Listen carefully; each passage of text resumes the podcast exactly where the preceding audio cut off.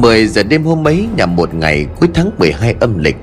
Bầu trời đêm lúc này đã chuyển sang một cam màu tối om. Xen lẫn tiếng gió cuộn từng cơn sắt xa Cứ mấy nhịp thở lại có một ánh chớp lóe lên. Cam màu chuyển sang ngay màu đen trắng.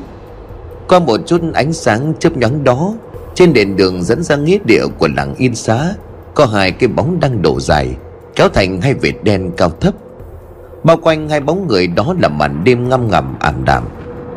Vắng nơi cuối quần dốc Cạnh mấy mấu ruộng cạn là hàng trăm ngôi mả cao thấp chôn không có lề lối và chẳng cùng thủ hình. Lẫn trong tiếng nổ đi đùng của tiếng sấm, đám che già mọc hai bên đường oằn mình, cọ vào nhau phát ra những âm thanh kéo kẹt đến giận người. Sửa sấp cao cổ áo, tay lăm lăm bọc đồ, bên trong có cái xà beng cán dài, một cái cuốc, một chai dầu cù là và một mớ vải dài độ cỡ hai găng tay chiếc đèn pin trên tay của gã lâu lâu lại bật sáng, chiếu xuống đồng đường gồ ghề rồi rất nhanh lại tắt ngấm. Sóng đôi bên sự là bền, người bạn trí thân là làng tự dạo còn để tròm. Vừa đi bền vừa ngoái mặt sang nhìn bạn, giọng nói tự hồ như muốn càn rán. Sự này, liệu có nên thế này không? Tao cứ đắn đo từ lúc ở nhà. Sự lúc này quả quyết. Tao cảm ơn mày đã vì tao. Sau việc này nên để tao làm một mình việc nhà tao cứ để tao giải quyết mày về đi. Nghe bà nói như vậy, bền bỗng dưng thấy lòng của mình trùng xuống.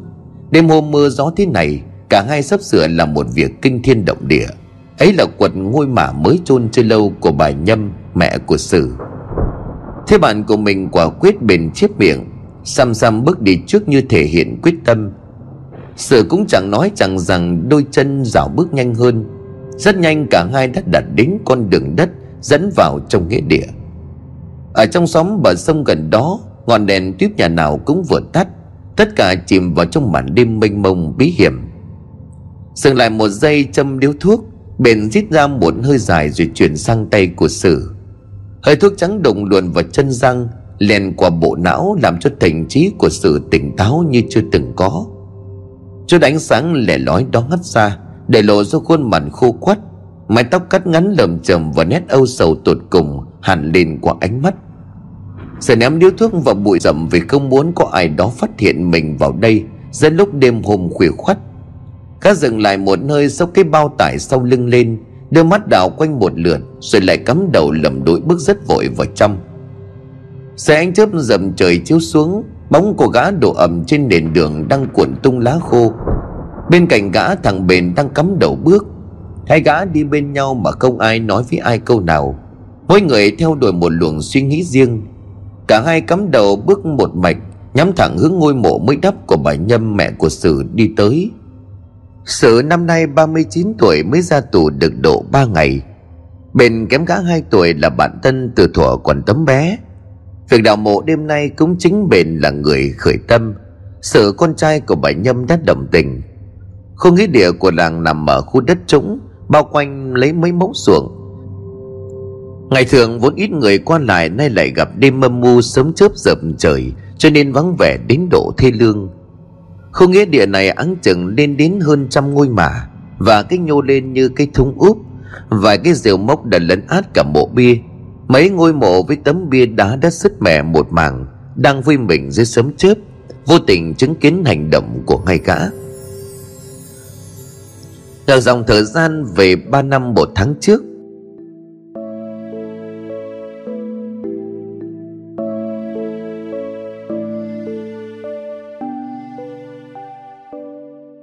Năm giờ chiều trong căn nhà ba gian nọ bẹp, Mẹ ơi, Mẹ gắng dậy ăn bát cháo cho nó lại sức. Mẹ cứ bỏ ăn bỏ uống như thế này Thì sức nào mà chịu được. Con xin mẹ thương con với. Tiếng nói trầm khàn có phần van lên đó là của sử. Nhẹ nhàng đặt bát cháo lỏng bóng nước xuống chiếc ghế gỗ kê sát ở đầu giường. Sự dìu mẹ của mình là bà Nhâm Đang nằm bẹp trên giường ngồi dậy. Bà Nhâm gắng gượng bám lấy cánh tay dám nắng của con trai của mình. Khuôn mặt bụng beo, Lộ hết cân xanh kẽ nhằn lại Theo mỗi nhịp thở. Bà cụ ngồi tựa lưng vào thành giường. Hai bàn tay khô gầy khẽ đưa lên ngực ho một chàng đến rứt ruột. Sự nén tiếng thở dài vuốt lưng cho mẹ Rồi dỗ ngọt. Mẹ ráng lên mẹ. Mẹ ăn một miếng cho nó nóng. Còn sắc à, ấm thuốc bác kia rồi. Thuốc của bác sĩ ở trên huyện đó mẹ. Uống à, rồi mẹ hết bệnh, đừng có lo. Bà cụ nhâm cái nhíu mày, Có lẽ chẳng còn hơi sức đâu, Để đáp lại đứa con út hiếu thuận này. Sự vừa nói, vừa mau mài đỡ lấy cái bát tô. Tay đảo cháo loạn xạ, Miệng vùng lên thổi cho bớt nóng. Gạt nhanh một thìa cháo còn đang bốc khói nghi ngút, Rồi lúc này động viên mẹ của mình. Mẹ dáng ăn nhé Có hồ mới à, có sức uống thuốc mẹ ạ. À. Có lẽ cháo nóng quá làm cho bà cụ nhâm khẽ nhăn mặt. Nước cháo trà ra hai bên, Dì xuống cả chiếc áo sần cũ. Sự vội vàng đặt bát xuống với lấy cái khăn tay mùi xoa, lau nước cháo cho mẹ của mình. Bà cụ nhâm ho lên một chàng rút ruột rồi thều thào. Cứ để đó cho mẹ. Bọn bát mẹ ăn. Thế nhà anh đã cơm cháo gì chưa? Sao mẹ thấy anh ăn đợt này xanh xao quá? Mẹ xót lắm. Sự liền cười để lộ ra một hàm răng ngà ngà ám khói, Xong vẫn đều tam tắp. Bà cụ nhâm vỗ tay của con rồi cười một cách khó nhọc. Xong sự nhớ ra điều gì? Bà cụ liền ném ánh mắt cặp kèm nhìn ra khoảng sân, Còn thiếu ánh trầu tà. Bà cụ lúc này liền gặng hỏi. Thế cái thằng Phú nó đâu? Vợ chồng ở chúng nó đi đánh hàng chưa về hả con? Sợ làng tránh ánh mắt của mẹ mình, Cố làm ra vẻ tự nhiên rồi đáp. Vâng Hai anh chị ấy đi đánh hàng ở mạn Nam Định chưa có về mẹ hả Mẹ cứ yên tâm tịnh dưỡng đi. Có con ở nhà lo cho mẹ rồi. Ở công trình bên thành phố cũng đã hoàn thành. Chú Tiểu biết mẹ ốm cho nên bảo con cứ ở nhà để lo cho mẹ. Chú ấy còn cho con thêm tiền để mua thuốc cho mẹ đấy. Bà cụ nhâm gật đầu trầm ngâm, Như là hiểu điều gì đó. Một lát sau mới thở dài ra nói như gở miệng. Sự này, Mẹ biết là mẹ chẳng sống được bao lâu nữa đâu. Mẹ chỉ lo sau này mẹ chết đi. Anh em mà chúng mày à, Sự ơi, Mẹ lo lắm con ạ. À. Cứ nghĩ đến à, mà mẹ quặn thắt cả ruột gan. Bà cụ nhâm bỏ dở câu nói rồi im lặng. Như đoán được tâm tình của mẹ mình, Sơ liền cười rồi bảo, Anh em như thể chân tay, Mẹ vẫn dạy như vậy còn gì? Mẹ đừng có lo, Vững tâm chữa bệnh đi mẹ. Bà cụ nhâm vỗ tay của con trai, Rồi nén tiếng thở dài não ruột. Mẹ là mẹ thương nhà anh nhất đấy, Bằng cái tuổi anh ấy chúng nó vợ con để huề. Nhà anh thì à, gia cảnh không có, Mẹ thì bệnh tật quanh năm. Mẹ chỉ canh cánh một điều Bà cụ lúc này ho quặn ruột lên rồi tiếp. Mẹ chỉ mong anh yên bể ra thất. Có thế đến lúc chết xuống suối vàng gặp bố anh, Mẹ mới không hổ thẹn. Sự nghe vậy thì lúc này gạt đi. Mẹ cứ lo bỏ trắng răng. Mẹ còn sống lâu, Còn phải bế cháu bế chắt đấy chứ. Mẹ đừng có nghĩ cả làm gì. Bác sĩ bảo bệnh này của mẹ cứ yên tâm tĩnh dưỡng là khỏi. Thôi cháu con để ở đầu giường, Mẹ đợi nguội rồi ăn nhé. Con xuống sang tiếp ấm thuốc kẻo nó cháy. Nói rồi sự dìu mẹ của mình nằm xuống trước giường ọp ẹp Gã cẩn thận kéo tấm chăn chiên đắp ngang lên ngực của mẹ. Hạ tấm màn trắng đụng rồi mới yên tâm nằm trở xuống. Còn lại một mình trong căn nhà ba gian ẩm thấp, Bà cụ nhâm nằm ngửa, Mắt nhìn chân chân lên trần nhà Mà trong lòng dối như tư vò. 20 tuổi, bà theo ông Thuận về làm vợ, Làm dâu trong dòng họ Trần. Cuộc sống vợ chồng tuy có khó khăn, Nhưng căn nhà nhỏ chưa bao giờ ngớt tiếng cười. Lần lượt trong 5 năm, Bà hạ sinh cho nhà chồng hai người con trai. Phú là con lớn năm nay đã ngoài 30 Sự là con út năm nay tròn 26 Kể từ khi mà hai đứa con ra đời Thì cuộc sống của gia đình bà bắt đầu trở nên nặng nề hơn, Mặc dù thì tình cảm vợ chồng vẫn son sắc. Gánh nặng kinh tế đổ dồn lên gánh bánh gấp bắn xong Hàng sáng của bà Nhâm Lên đôi vai vác than ở bến cảng của ông Thuận. Cuộc sống đang bình dị êm trôi đã như thế. Vậy mà đùng một cái cái tai họa giáng xuống đầu của gia đình bà Vào một ngày nắng gắt Năm tháng 6 năm canh ngọ. Người làng xót xa trước cảnh ông Thuận trên đường đi làm về bị xe ben đụng trúng, cái xác bị chia ra làm đôi, Ruột gan be bét sổ ra ngoài đường. Dính cả vào kẽ bánh xe, Thịt xương dập nát cả. Bà Nhâm lúc ấy đang giao bánh ở quán trên phố huyện Nghe tin chồng của mình gặp nạn, Tức tốc thục mạng chạy đến nơi. Đó là lúc mà tiếng thét xé lòng vang lên giữa hàng trăm người đang bu lại để xem. Người ta thấy một người đàn bà lao đến, Ngã chúi xuống đường rồi vùng dậy, Bỏ lê lết ở đường, Mặc cho cái nắng bỏng rắt hắt lên. Người đàn bà ấy ôm nửa thân trên của cái xác đang được người ta đắp chiếu, Rồi rú lên kêu gào. Hết sần án, khuôn mặt thì lại sức ngửa cái xác vào người mà ôm. Máu me dính đầy tấm áo bạc màu Trước khi ngất liệm đi, Đổ ập xuống xác của chồng. Sau ngày định mệnh đó Thì bà Nhâm ở vậy nuôi con, Không có đi thêm bước nào nữa. Dù khi đó bà đang thời xuân sắc Và có rất nhiều mối để giảm hỏi. Sau cái chết của ông Thuận, Mọi thứ chi tiêu lớn bé đều đổ lên đầu của bà. Hai đứa trẻ đang tuổi ăn tuổi học Càng làm cho bà phải nai lưng ra Để mưu sinh bằng đủ thứ nghề. Làm lũ khó nhọc là như vậy, Nhưng hương lửa cho chồng Cho gia tiên nhà ông Thuận Và việc nuôi dạy hai đứa con, Tuyệt nhiên bà không lúc nào lơ là. Suốt trời không lấy của ai cái gì Mà không bù đắp lại thứ khác. Hay đó cũng là cái phúc phận của bà. Hai đứa con của bà càng lớn càng thông minh, ngoan ngoãn Và biết hiếu thuận với bà Cũng là điều an ủi lắm. Ba mẹ con của bà Nhâm bấu víu lấy nhau mà sống. Nghĩ cũng tệ. Sau khi ông Thuận mất Thì đám họ hàng đều coi ba mẹ con như là người dưng. Đám ấy chỉ phù thịnh chứ không phù suy.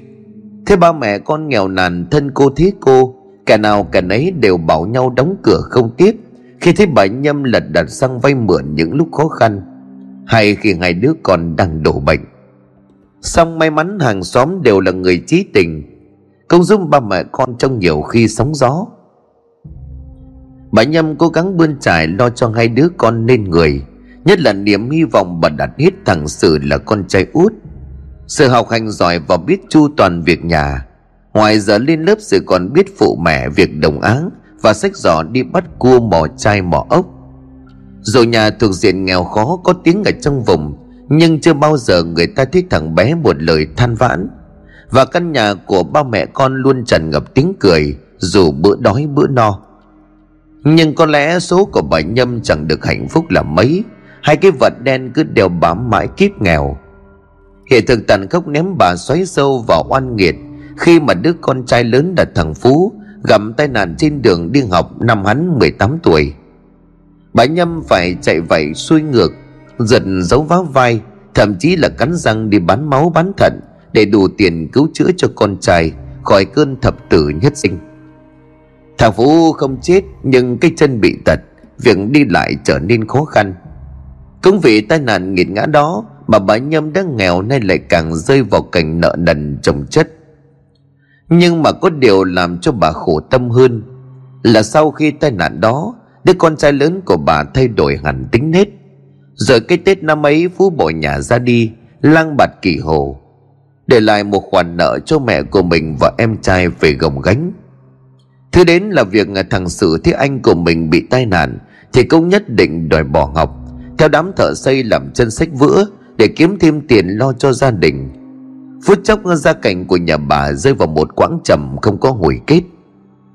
Khác với anh trai của mình, Sự tỏ ra hiếu thuận với mẹ, Chứng kiến mẹ của mình trăm công ngàn việc, Xoay sở những khoản nợ để cứu con trên vai. Sự theo đám thợ hồ tập tành làm chân sách vữa, làm được bao nhiêu thì sự đều chất bóp, Gói ghém đem về phụ mẹ Đồng ra đồng vào. Bà Nhâm thương con lắm nhưng cực chẳng đã. Đành phải cắn răng nghe theo lời của con. Kể cả bà có phản đối Thì lấy đâu ra tiền cho con ăn học. Trong khi một tháng số tiền lãi lên tới cả 4 triệu, Vượt quá khả năng của bà. Sau 3 năm dòng dã hai mẹ con bán mặt cho đất, bán lưng cho trời. Khoản nợ nóng cũng trả được cả gốc lẫn lãi. Vậy mà đùng một cái, Phú từ đâu về làng, Đem theo một người đàn bà hơn tuổi của gã. Thân hình phúc pháp mặt mày sưng xỉa Tướng hình non rất không thuận mắt. Sau mấy câu giới thiệu qua loa, Hai mẹ con của bà Nhâm biết được à tên là Linh, Người ở Hà Đông, Đã có một đời chồng. Bà Nhâm lại càng sốc hơn khi Phú nặng nàng đòi cưới thị vì làm vợ. Giờ là trong tháng này sẽ tổ chức đám cưới. Những lúc khi mà có hai mẹ con ở nhà, Bà Nhâm lựa lời khuyên bảo, Con à Cổ nhân đã dạy rằng lấy vợ xem tông, Lấy chồng xem giống. Con đã tìm hiểu gốc các ngọn ngành chưa Mà đùng đùng cứ hỏi như thế. Phú lúc này nghe vậy thì chẹp miệng, Ô hay, Cái thời này người ta đến với nhau về tình cảm, Mẹ là mẹ cái cổ lỗ sĩ đến bao giờ? Bà Nhâm nghe thế vậy thì thở dài, Con à Con trẻ người non dạ sao mà dành cho được chứ? Mày xem đi, Cái con bé nó có tướng mặt chó sói, Miệng thì to mà răng thì khít, Nhưng mà khi mà cười lộ hai cái răng nanh dài cỏ má của nó cao đầy mắt của nó to Chán của nó rộng, tai nhọn cổ to. Đó là điểm báo người mang tính cục xúc Dây nổi nóng, Vô lý sức vội ngang ngược. Đó là loại tai họa bất hiếu lắm con ạ. À. Phú nghe mẹ nói như vậy Thì lúc này sừng cổ lên. Mẹ thôi ngay đi. Mẹ cứ mê tín như vậy bảo sao cái nhà này nó nghèo mãi không có ngóc đầu lên được. Thử hỏi ở cái làng này có đứa nào nó dám lấy tôi đi? Mẹ xem đi bằng tuổi tôi chúng nó lập nghiệp còn có nền tảng căn bản là gia đình. Không có vật chất thì cũng có được cái tình cảm. Đằng này tôi chỉ có một số không tròn chính, Một gánh nặng đang quằn quại trên vai. Có chó nó lấy tôi thôi. Ý tôi đã quyết mẹ liệu tháng này mà tổ chức cho tôi đi. Đừng có để tôi đem cháu nội của mẹ đi nơi khác. Có chết mẹ cũng chẳng thấy mặt của cháu đâu. Phú nói rồi hầm hầm bỏ ra ngoài, Bỏ mặc mẹ của mình ngồi đỡ đẫn ở trên chiếu. Vậy ra bao nhiêu năm nay Thằng con trai lớn vẫn trách móc bà, Trách móc bà không cho nó cuộc sống đầy đủ. Bà nào có muốn như vậy đâu. Bản thân của bà đã phải cật lực bán buôn Trọng lưng đánh đổi sức tàn bao nhiêu năm. Mấy năm lăng bạt kỳ hồ mất tâm mất tích Làm cho thằng Phú thay đổi nhiều quá. Bà Nhâm nấc nghẹn, Ngó lên di ảnh của chồng rồi thổn thức khôn nguôi. 8 giờ sáng hôm đó, Bên trong căn gian buồng ọp ẹp Bà nhầm thúc thắng ho một chàng Rồi mới thẽ thọt. Sự à mẹ bảo Bao nhiêu năm nay mẹ biết nhà anh cực khổ. Hai mẹ con em mình à, chắt bóp được tám chỉ vàng. Mẹ biết đó là tiền mồ hôi nước mắt của anh. Thế nhưng bây giờ thằng Phú nó cứ nặng nặc đòi lấy vợ. Mẹ mẹ định Hiểu ra tâm sự trong lòng của mẹ Sự liền nắm tay của bà rồi nói. Mẹ định à, dùng số tiền đó lo cho anh Phú hả? À vâng. Mẹ cứ đừng nghĩ nhiều, Cứ lấy để lo liệu cho anh ấy đi mẹ. Thế người con út hiểu chuyện Mà lòng của bà Nhâm lại càng thấy xót xa. Vậy là số tiền cực để dành dụm Cho hai mẹ con Đã đem ra làm cái lễ báo hỷ cho con trai lớn. Vì Linh là trẻ mồ côi, Cũng chẳng có họ hàng thân thích gì. Cũng mong là sau khi lập gia đình, Tâm tính của Phú sẽ thay đổi. Nhưng có lẽ số bà Nhâm còn cư cực gấp bội Từ ngày có con dâu. Nghiệp chứng thực sự xảy đến với bà không phải từ ngày ông Thuận chồng của bà chết sớm, Cũng không phải là chuyện đứa con trai lớn bị què, Càng không phải là việc sự bỏ học Mà bắt nguồn từ chính đứa con dâu ác độc mà bà giết nó về. Số là sau khi dựng vợ gả chồng cho con trai lớn, Thì bà Nhâm cắt cho hai vợ chồng một mảnh đất ở cạnh nhà. Về phần của bà Sử thì hai mẹ con vẫn ở căn nhà ba gian Nằm bên trái khuôn viên mảnh đất năm nào sau bao nhiêu năm vật lộn xuôi ngược Sức khỏe của bà Nhâm đã yếu lắm. Sự theo tổ thợ của mình đi làm ăn xa Cho nên ít khi ở nhà để chăm sóc cho mẹ. Những lúc cháy gió trời trời tấm thân tàn đau đến thấu xương Làm cho bà chỉ biết nương tựa vào vợ chồng của Phú.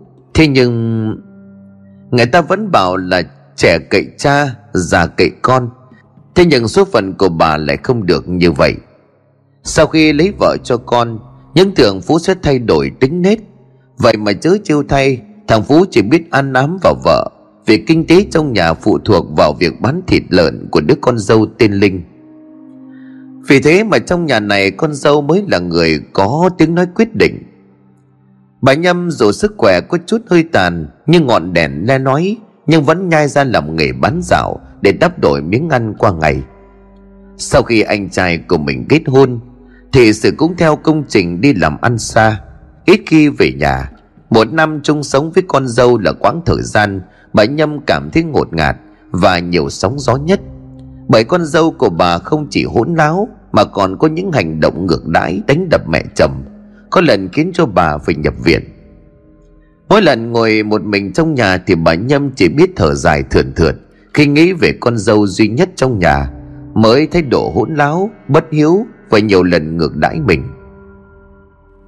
Đành rằng bà đôi lúc cũng cảm thấy khó ở, thế nhưng thái độ không tôn trọng bề trên, nhiều lần đá thúng đụng nia, ném bát đĩa chỉ vì hậm hực với mẹ chồng của linh, khiến cho bà cảm thấy vô cùng bức bối và khó chịu. Sau khi kết hôn thì vợ chồng của Phú, Vì chưa có tiền xây nhà, Cho nên đã sống chung với mẹ. Chung sống yên ổn được độ nửa tháng, Linh đã lộ nguyên bộ mặt thật của mình. Thì đã gây ra xích mích mẹ chồng. Đầu tiên là về lời ăn tiếng nói, chào hỏi. Linh hầu như không làm. Dù đi đâu về gặp mẹ chồng, Linh cũng không mở lời chào hỏi. Cứ dừng dưng như là trốn công người. Trong sinh hoạt thì ăn uống bỗ bã, Đi đứng nói năng vô tư, Không để ý gì đến người khác. Trước mặt cả nhà thì thường hay buôn bán với lại bạn bè rất nhiều. Rồi kỳ ngặt nghẽo không quên kèm theo những câu chửi thề. Là mẹ chồng bà Nhâm đã nhắc nhở con dâu nhiều lần. Lắm lúc văng ra cả những câu chống không. Thời bà thì khác, Thời chúng tôi khác. Bà bớt lắm mồm đi cho tôi nhờ. Hay như là câu, Bà lo cho cái thân già của bà đi. Già còn chưa chết ở đó mà mồm lo mép dãi. Bà Nhâm vốn tính hiểm khích với dâu từ trước, song tính cách vẫn nhẫn nhịn, Cho nên chỉ biết cắn răng. Song mâu thuẫn vẫn chưa dừng lại ở đó. Thấy con dâu ăn ở luộm thuộm lười biếng. Lối nói chuyện không coi hàng xóm ra gì, Bà Nhâm lại càng khó chịu. Lần ấy đang trong bữa cơm trưa chỉ có con dâu với bà, Thì bà tiếp tục nhắc con về cái thói ăn ở luộm thuộm lười biếng, Không dọn dẹp của con dâu. Linh bỗng đập bát, mắng chửi mẹ chồng lắm mồm rồi đòi ra ở riêng. Có bức xúc bà Nhâm gọi con trai lớn về dạy bảo vợ. Thế nhưng trong cuộc họp, Phú lại tỏ ý ra bênh vợ. Về phần của Linh thì không những xin lỗi mẹ chồng, Mà còn buông lời hỗn láo, Khiến cho bà Nhâm phải lắc đầu ngán ngầm Từ hôm đó, Linh quyết định không cho mẹ chồng ăn chung nữa.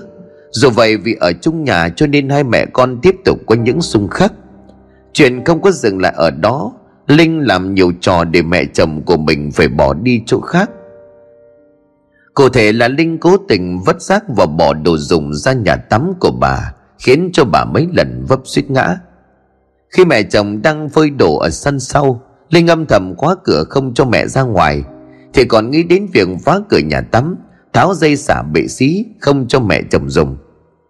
Thay vì cấp dưỡng phụng dưỡng, Linh bắt mẹ phải đóng tiền điện hàng tháng. Nếu tháng nào chưa kịp đóng sẽ ngắt cầu dao trong buồng của mẹ chồng. Có những lần là bà Nhâm nằm bệnh cả tháng, Thì không hề đói hoài rồi hỏi thăm. Thậm chí là còn nằm bịt mũi khi đi ngang qua, Tỏ ý chê bai là hôi thối. Đỉnh điểm mâu thuẫn là khi Linh tát mẹ chồng Khiến bà Nhâm phải vào viện cấp cứu. Khâu hết mấy mũi, đập mặt vào cạnh bàn. Những sự ấy Phú biết cả Xong lại đổ lỗi cho mẹ của mình. Còn bà Nhâm thì tính cách nhẫn nhịn, Không muốn gia đình xáo xảo lên, Cho nên chẳng kể cho con trai út là sự nghe. Thành ra là làm ăn xa sự không hề hay biết. Nhiều lần chính quyền địa phương cũng đã vào cuộc để hòa giải. Thế nhưng mà cũng phải lắc đầu ngắn ngẩm Bởi nàng dâu quá hỗn láo và bất trị. Sau cùng thì hai vợ chồng của Phú xây nhà ra ở riêng, Chẳng thèm đói hoài Hay là quan tâm gì đến mẹ cả. Chúng còn bạc ác đến mức xây hàng rào xi măng, Trên đó còn cắm mảnh chai. Hệt như là sợ bà cụ nhâm mò sang để ăn bám vậy. Từ hôm đó nhằm ngày 28 âm lịch sự theo tổ thợ đi làm ăn xa về, Vì muốn tạo bất ngờ cho mẹ của mình. Sự về mà không báo trước. Về đến cổng, Sự giật mình khi nghe tiếng chửi thề của chị dâu vang lên. Sự nép vào bên bờ rào ghé mắt nhìn thấy mẹ của mình đang đứng rúng gió. Mồm còn đang dính tóc tai bù xù, Tay chấp lại liên hồi. Bên trên bậc tam cấp Linh đang chống nạnh chửi xối xả. Mẹ tin sư cái con già này chứ, Đến cơm của con chó nhà tao mày cũng ăn vụng nữa hả? Bà cụ nhâm run rẩy mấy hạt cơm rơi ra Theo mỗi tiếng nức nghẹn. Con ơi, mẹ đói quá nè. Bên nhà chẳng có cái gì ăn. Mẹ sang thì bát cơm chó nó còn thừa, Mẹ đói quá con ạ. À. Linh lúc này hùng hổ cầm bát cơm của chó lên bốc một nắm rồi tọng vào họng của mẹ chồng. Đói hả? Một nốc đi. Già rồi còn không biết đã báo cô con này hả? Vâng tục chửi thề chưa đã Thì còn răng tay. Và cho mẹ chồng một cái trời giáng, Làm cho bà ngã chuối xuống nền đất. Chứng kiến cảnh của mẹ mình Bị con chị dâu hành hạ Sợ lúc này điên tiết cầm lên. Trời đất ơi, tổ sư bố cái con đi thổ tả nhà mày, Bố giết mày. Nói rồi sự vứt luôn cành đào tiết trong tay, Lao vào trong nhà túm tóc chị dâu Và cho mấy cái xây sầm cả mặt mày. Linh hoàng quá lúc này liền gầm lên. Ôi làng đức ơi, Chúng nó giết tôi, Mẹ con nhà nó giết tôi. Bà cụ nhâm sợ con trai giận quá mất khôn Cho nên cuống cuồng ôm chặt chân con trai rồi van vỉ. Sử ơi, Mẹ xin con, mẹ lạy con đấy. Phú lúc này mới nổ chiếc máy Honda về tới. Thấy vợ của mình đang bù lu bù loa, Nhắc thấy em trai của mình đang hầm hầm sắc mặt. Răng nghiến trèo trèo quay hàm bệnh ra, Mặt nổi đầy cân máu thì hắn cả giận quát lên. Mày làm cái gì trong nhà tao thế này? Sợ tức quá, chỉ tay vào mặt của anh rồi gầm lên. Mày có còn là con người không à Mày để cho có con đĩ thổ tả này nó đánh mẹ đến té máu mồm ra thế này à Phú tím mặt đỡ vợ dậy rồi quắc mắt. Mày có câm cái mồm mày đi không? Nuôi mày bằng nay tuổi rồi mà mày bỏ bê bà già. Tao hỏi mày, Lúc bà ốm đau ai cho bà ăn? Ai sắc thuốc tận mồm cho bà uống? Mày không nhớ ơn vợ chồng tao, Chân ướt chân giáo về đây lại bố láo bố liếu Sơn làng lúc này nghe tiếng cào thét đã súng đông súng đỏ ở ngoài cầm. Mà chỉ trò bàn tán. Linh vốn là con đàn bà xảo quyệt. Thế dân làng bu lại thì mặt dày thay đổi. Ôi làng nước ơi, Khổ cho cái thân của em quá. Oan nước quá. Mẹ chồng của em bệnh tình trở nặng, Đói quá sang nhà em sơi cơm. Em nặng nặc nấu cơm dẻo canh ngọt cho mẹ sơi. Ấy vậy mà cụ lại lẩm bẩm, lại đòi ăn cơm của chó. Rằng có thế nào thì mẹ em ngã lăn ra. Đúng lúc chú xử chú về tới chú ấy tưởng em đánh mẹ cho nên là lao vào vả cho em mấy cái. Oan cho em quá lạng nước ơi. Sợ lúc này liền quắc mắt. Tiền sư cái còn đĩ giả mồm này. Bố mày chứng kiến rành rành ra mày còn lật lọng. Bố mày thì bố mày giết. Thế sự hùng hổ chụp lấy cái hòn gạch phẩm. Linh và phú sợ quá co lại. Sợ sự trong phút chốc nóng giận làm liều Bà Nhâm và dân nàng kéo sự ra. Cực chẳng đã, sự đành nén lại cục tức cầm hầm cống mẹ đi về. Làng xóm cũng vì vậy mà tản đi. Trước lúc mỗi người đi một ngả, ai về nhà nấy?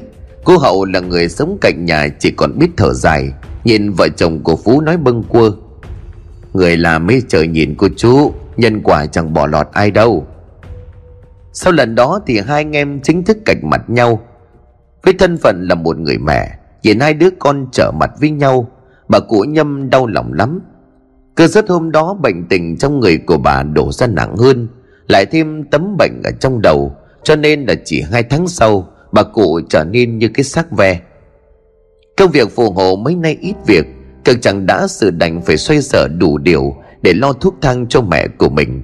Thế nhưng bệnh tình của mẹ đã chẳng có chiều thuyên giảm. May mắn sau ở làng còn có thằng Bền. Thằng Bền là bạn chí cốt của sự từ dạo còn để tròm.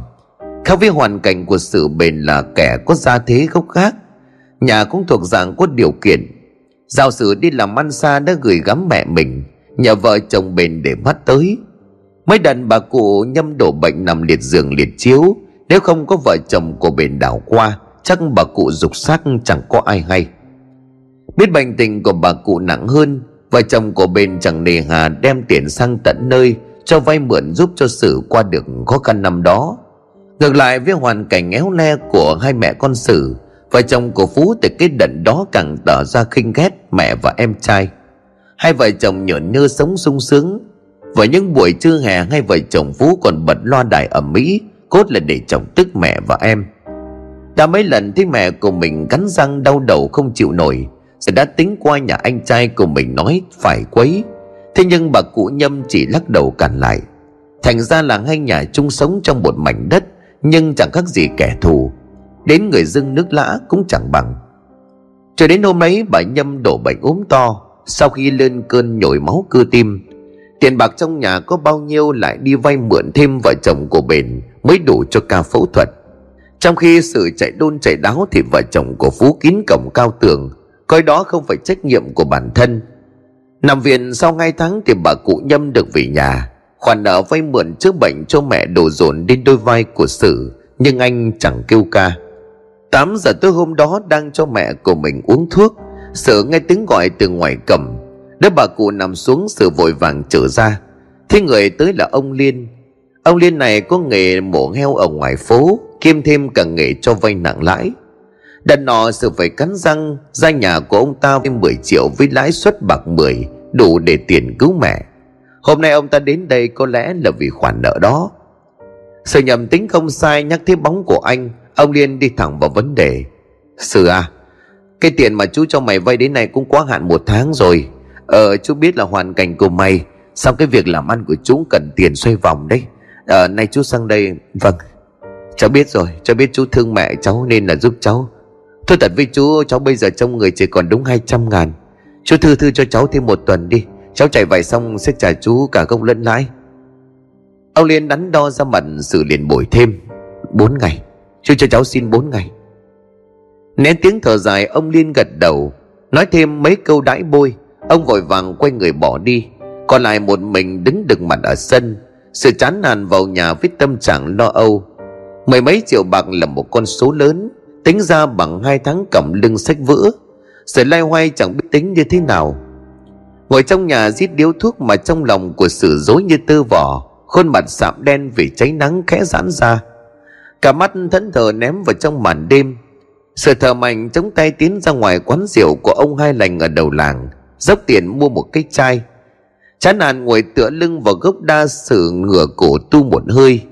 Rượu mạnh sống lên tận óc làm cho sự trất trắng Trời nổi gió động cuốn bụi cát bay vào trong mắt cây xẻ Sự này Sao mày lại ngồi đây?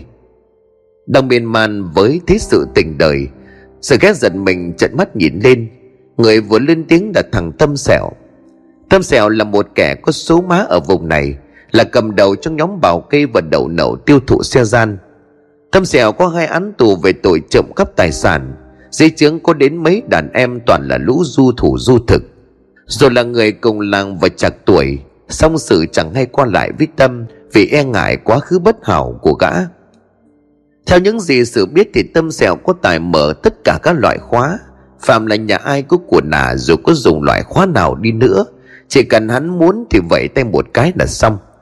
Gia chủ chỉ có khóc dòng vì mất của, Cũng vì nhẽ đó mà tâm sẹo khoác lên mình bản án 2 năm cơm tù, Vì bị bắt trong khi nhảy chiếc xe Honda. Sự vừa ngạc nhiên vừa cảm thấy khó chịu Vì sự xuất hiện không đúng đúc của nó. Tuy là sống chung ở làng biết nhau từ nhỏ, song sự không ưa thích gì tính cách của thằng tâm sẹo. Thái độ miễn cưỡng, sự đáp cụt lùn lắc lắc cái chai rượu trong tay. Uống rượu, mày không nhìn thấy à?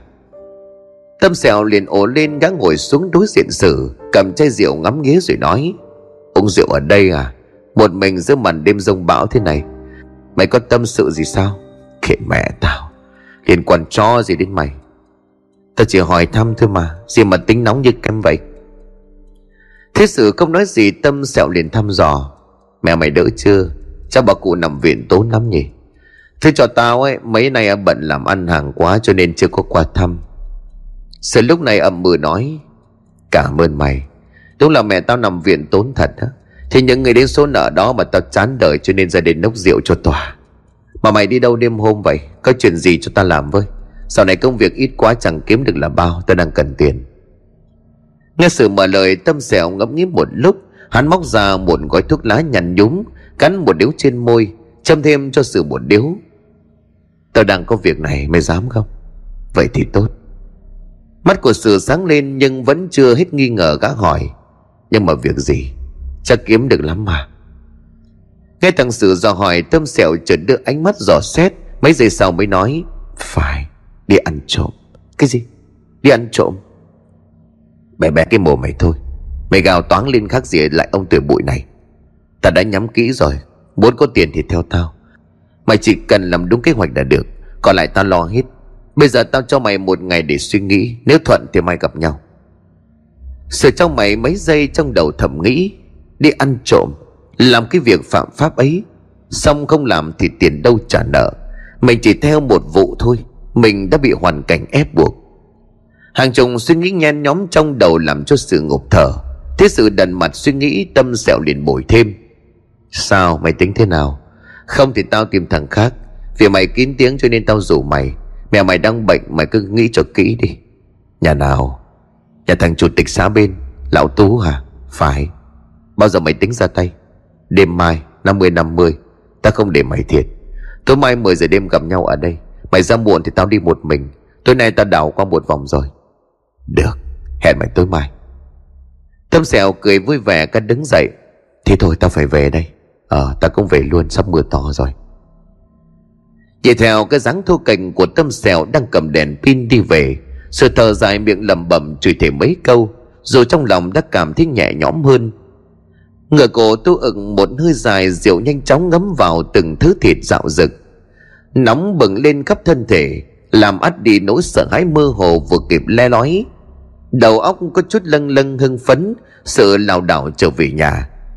Vừa vào đến hàng hiên thì có tiếng ho rút ruột của bà cụ nhâm Kéo sự lại thực tại.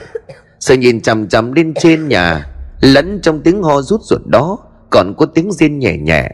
Sự bặm môi rất nhanh Đã đưa ra quyết định của mình. Tối hôm ấy trời mưa không lớn lắm Nhưng kéo dài Giả dích lê thê, Trên con đường đá sỏi gồ ghề tiến ra phía sau làng Xuân Đài. Bình thường tầm giờ này đã ít người qua lại Nay gặp đêm âm u mưa gió Thì tuyệt chẳng có bóng ma nào lai vãng. Lẫn trong tiếng mưa rơi Chỉ có tiếng ếch nhái ánh hương Kêu lên dâm gian từng chập. Hai bóng người vội vã đi bên nhau, Chốc chốc cả hai lại ngoái lại sau cảnh giới. 15 phút sau, Tâm và Sử đã chọn một vị trí Khuất cạnh căn nhà. Rồi ngồi lại dầm gì bàn bạc. Căn nhà của lão chủ tịch tên Tú Nằm ở cuối con đường Tách biệt hẳn so với làng xóm và vị trí trống trải. Nếu tính toán không cẩn thận, Có khi lại nguy to. Nhà của lão có con chó dữ lắm, Mày làm sao mà giải quyết nó đi? Nhanh gọn lên kẻo ai đi qua thế là chết. Tao đã dò kỹ lắm rồi. Hôm nay nhà lão có việc về thăm mộ của người thân từ sớm, Nhanh thì mai mới lên. Tâm sẹo đảo mắt qua một vòng quan sát, Rồi lấy trong cái túi vải ra một miếng bà chó đưa cho Sử. Sử không nói không rằng lầm lũi tín lại sau đó, Rồi nhanh chân trở về vị trí cũ để chờ hiệu ra lệnh. Mười phút sau thì đến lượt tâm sẹo một lần nữa, Trở lại rồi hí hoáy hai ba cái. Chỉ nghe một tiếng cạch rất nhỏ vang lên. Chỉ chờ có như vậy, Tâm sẹo nhanh chóng lao ra khỏi chỗ ẩn nấp Chờ mũ len che kín mặt Cùng tức chui tọt vào trong nhà một cách im thấm. Chiếc đèn pin nhỏ bật mở liên tục, Cả hai dò dẫm men theo hành lang của cầu thang, Lục tìm phòng ngủ của chủ tịch. Hai lớp khóa đồng to bàn chẳng làm khó được tâm sẹo. Hai gã đặt đống đồ nghề xuống, Ánh đèn pin loang loáng soi khắp lượt căn phòng, Hiện ra cánh tủ gỗ lim bóng loáng nước sơn. Tâm sẹo hất hàm ra hiệu cho sự canh chừng, Còn hắn thì nhanh chóng áp sát vào cánh cửa tủ. Hón nghề mở khóa của tâm sẹo quả không quá so với lời đồn. Mấy giây sau, hắn đã lôi được một cái dương to bản cỡ hai người ôm. Sợ mau chóng tín lại rồi hối thúc. Nhanh lên, gần một giờ sáng rồi. Tâm sẹo gật đầu rồi tra cái kim băng vào lỗ khóa ngoáy ngoáy. Nắp dương nhanh chóng được mở ra. Hai gã suýt rú lên vì đập vào mắt của chúng. Dưới lớp giấy tờ văn tự nhà đất là tiền. Tiền xếp thành cọc to vàng lá đầy ngăn. Dưới ánh sáng của ngọn đèn pin Càng thoát ra một thứ ánh sáng mê hoặc. Sau giây phút sung sướng đó, Tâm sẹo hít một hơi dài rồi tự chấn tĩnh, ngước mắt lên trời rồi dục sự làm việc nhanh tay. Tâm sẹo ném cho sự một cái túi vải nâu sồng cỡ ba găng tay. Hai gã nhanh tay chuyển hết số vàng và tiền vào túi vải. Mồ hôi trên trán tú ra ướt đẫm.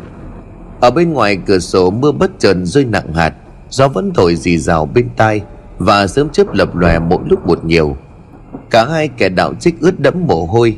Tâm xèo thì sẽ bỏ hẳn nghề tiêu thụ xe gian, Còn sự thì cũng háo hức vì có tiền trả nợ. Đang mau mải tính buộc lại cái túi vải, Thì cả hai giật mình. Bỗng nghe loáng thoáng trong tiếng mưa rơi, Có tiếng bước chân người nện bình bịch ở hành lang. Cả hai mở to mắt nhìn nhau rồi cùng hướng nhanh về phía cửa phòng. Tiếng bước chân người đi đông lắm mỗi lúc một gần. Tâm sẹo cũng quýt làm hiệu bảo sự lao nhanh ra cửa sổ. Khổ nỗi sự chưa kịp trèo ra lan can, Thì tiếng mở cửa xoành xoạch Kèm với tiếng bàn lề ken két vang lên. Cánh cửa phòng đập mạnh một tiếng đánh dầm Kèm theo tiếng tạch của công tắc đèn. Lão chủ tịch cùng mấy đứa con trai đã đứng lù lù ở cửa phòng. Trên tay là mấy cái tuyếp sắt. Lão tú lúc này liền rú lên. Trông mày, Đánh bỏ mẹ cái quần ăn cắp đi. Chỉ còn tâm sẹo chạy thoát thân, Còn sự thì lãnh đủ trận đòn như tử Người nhà lão tú rất nhanh điện báo cho công an Về việc bắt được trộm. Tin ấy đồn ra nhanh lắm, Làng xóm được một phen xôn xao. Người người kéo ra ủy ban để xem xét mặt mũi kẻ to gan đó là ai.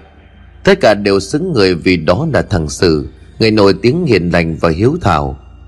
Năm người mười ý, kẻ thông cảm thì chỉ thở dài thườn thượt, kẻ ác mồm thì bàn ra tán vào gớm đã tưởng thế nào hóa ra cũng là cái loại đầu trộm đuôi cướp. Thế mà con nhẫn ở nhà tôi định uh, tư tưởng đến cái ngữ này. Rồi thì người khác mặt mũi có đến nỗi nào đâu chân tay đầy đủ mà ham ăn lười làm. Cái loại này cứ phải cho đi mấy năm cho nó sáng mắt ra. Bà cụ nhâm lúc này đang thiêm thiếp trong cơn mộng mị thì tiếng đập cửa vang lên. Bà dò dẫm đấm ngực ho bắn ra cả máu rồi nét hơi tàn tiến ra để mở cầm ông cựu phú trưởng thôn đắn đo mấy giây rồi thông báo. Um, bà ra ủy ban ngay đi. Cái thằng sử nó đi ăn trộm bị người ta gô cổ dưới ủy ban rồi. Bà cụ nhâm nghe tin đó như xét đánh ngang tai như có một sức mạnh thôi thúc bà lao ra màn đêm mà quên cả sỏ dép. Mặng cho mấy lần ông cụ phú phải dìu dậy khi bà ngã rúi ở đường làng bà cụ vẫn vùng dậy chạy thục mạng. Điều mà sự lo sợ nhất đã đến đối diện với mẹ của mình, sự chỉ biết rưng rưng nước mắt rồi lắp bắp. Mẹ mẹ. Bà cụ nhâm lặng im không nói. Mấy giây sau thì run rẩy nắm tay của con. Mẹ biết anh không phải là kẻ gian ăn cắp. Mẹ hiểu tính của anh, nhưng mà làm điều sai quấy thì mẹ không bênh. Nhà anh nhớ một điều, Cửa nhà vẫn mở không bao giờ cài then. Sự dấm dứt khóc đến lúc chiếc xe thùng chở bóng gã đi. Sự chỉ biết ngoái lại nhìn cô ô thoáng nhỏ hẹp. Để thấy bóng dáng rúng gió của mẹ mình. Bao nhiêu lo sợ dồn nén lúc này mới trào ra khóe mắt. Sự ôm đầu khóc vắng lên, Rồi rất nhanh bóng dáng của chiếc xe cũng khuất dạng nơi đầu dốc. Về phần của tâm sẹo thí sự không khai ra Thì gã nể lắm. Trong đêm vắng, tâm sẹo lèn vào nhà, Bỏ cọc tiền 50 triệu cạnh gối của bà Nhâm, Rồi lèn ra, Sau đó thì bỏ đi biệt xứ. Băng đi một năm sau Sau khi con trai chịu án 3 năm tù giam Bà cụ Nhâm sống đổi thổi trong căn nhà xưa cũ. Có số tiền lớn ấy bà cụ trả hết nợ nần, Còn dư ra ba chục triệu, Thì quấn khăn tay giấu vào tủ quần áo. Một cách cũng không động vào. Vì bệnh tình mỗi lúc một trở nặng, cho nên một năm bà chỉ đến thăm con được một lần. Hai vợ chồng Phú vẫn coi mẹ như người dưng, Ngày ngày tìm cách đối xử tệ bạc. Mỗi lần nhờ bền trở lên trại giam thăm con, Bà cụ đều khóc hết nước mắt. Nhìn những phạm nhân khác thỉnh thoảng lại có người tới thăm nom Còn được người nhà mang đến bao nhiêu đồ ăn ngon. Sự nhìn mà thấy thèm, Liền viết thư cho bền để báo cho mẹ mình đến thăm. Thế nhưng không phải vì thèm những đồ ăn ấy, mà vì sự rất nhớ mẹ. Sau khi gửi biết bao nhiêu cánh thư, nhưng không có bất cứ một hồi âm, sự sợ rằng mẹ của mình đã bỏ mình. Đau khổ và tuyệt vọng, sự lại viết thêm một bức thư nữa nói là nếu mẹ không đến thăm con, mẹ sẽ mãi mãi mất đi thằng con này. Đây hoàn toàn không chỉ là lời nói suông những phạm nhân bị vào tù do tái phạm đã không ít lần lôi kéo sự vượt ngục. Nhưng sự vẫn chưa hạ được quyết tâm. Nay mẹ không còn thương xót đói hoài đến mình, Thì còn gì để lo lắng vương vấn nữa. Hôm ấy trời lạnh đến bút da bút thịt. Sở đang bàn bằng với mấy đại ca đầu chọc về chuyện vượt ngục, Thì có người gọi giật lại. Phạm Văn Sự 0017 có người đến thăm.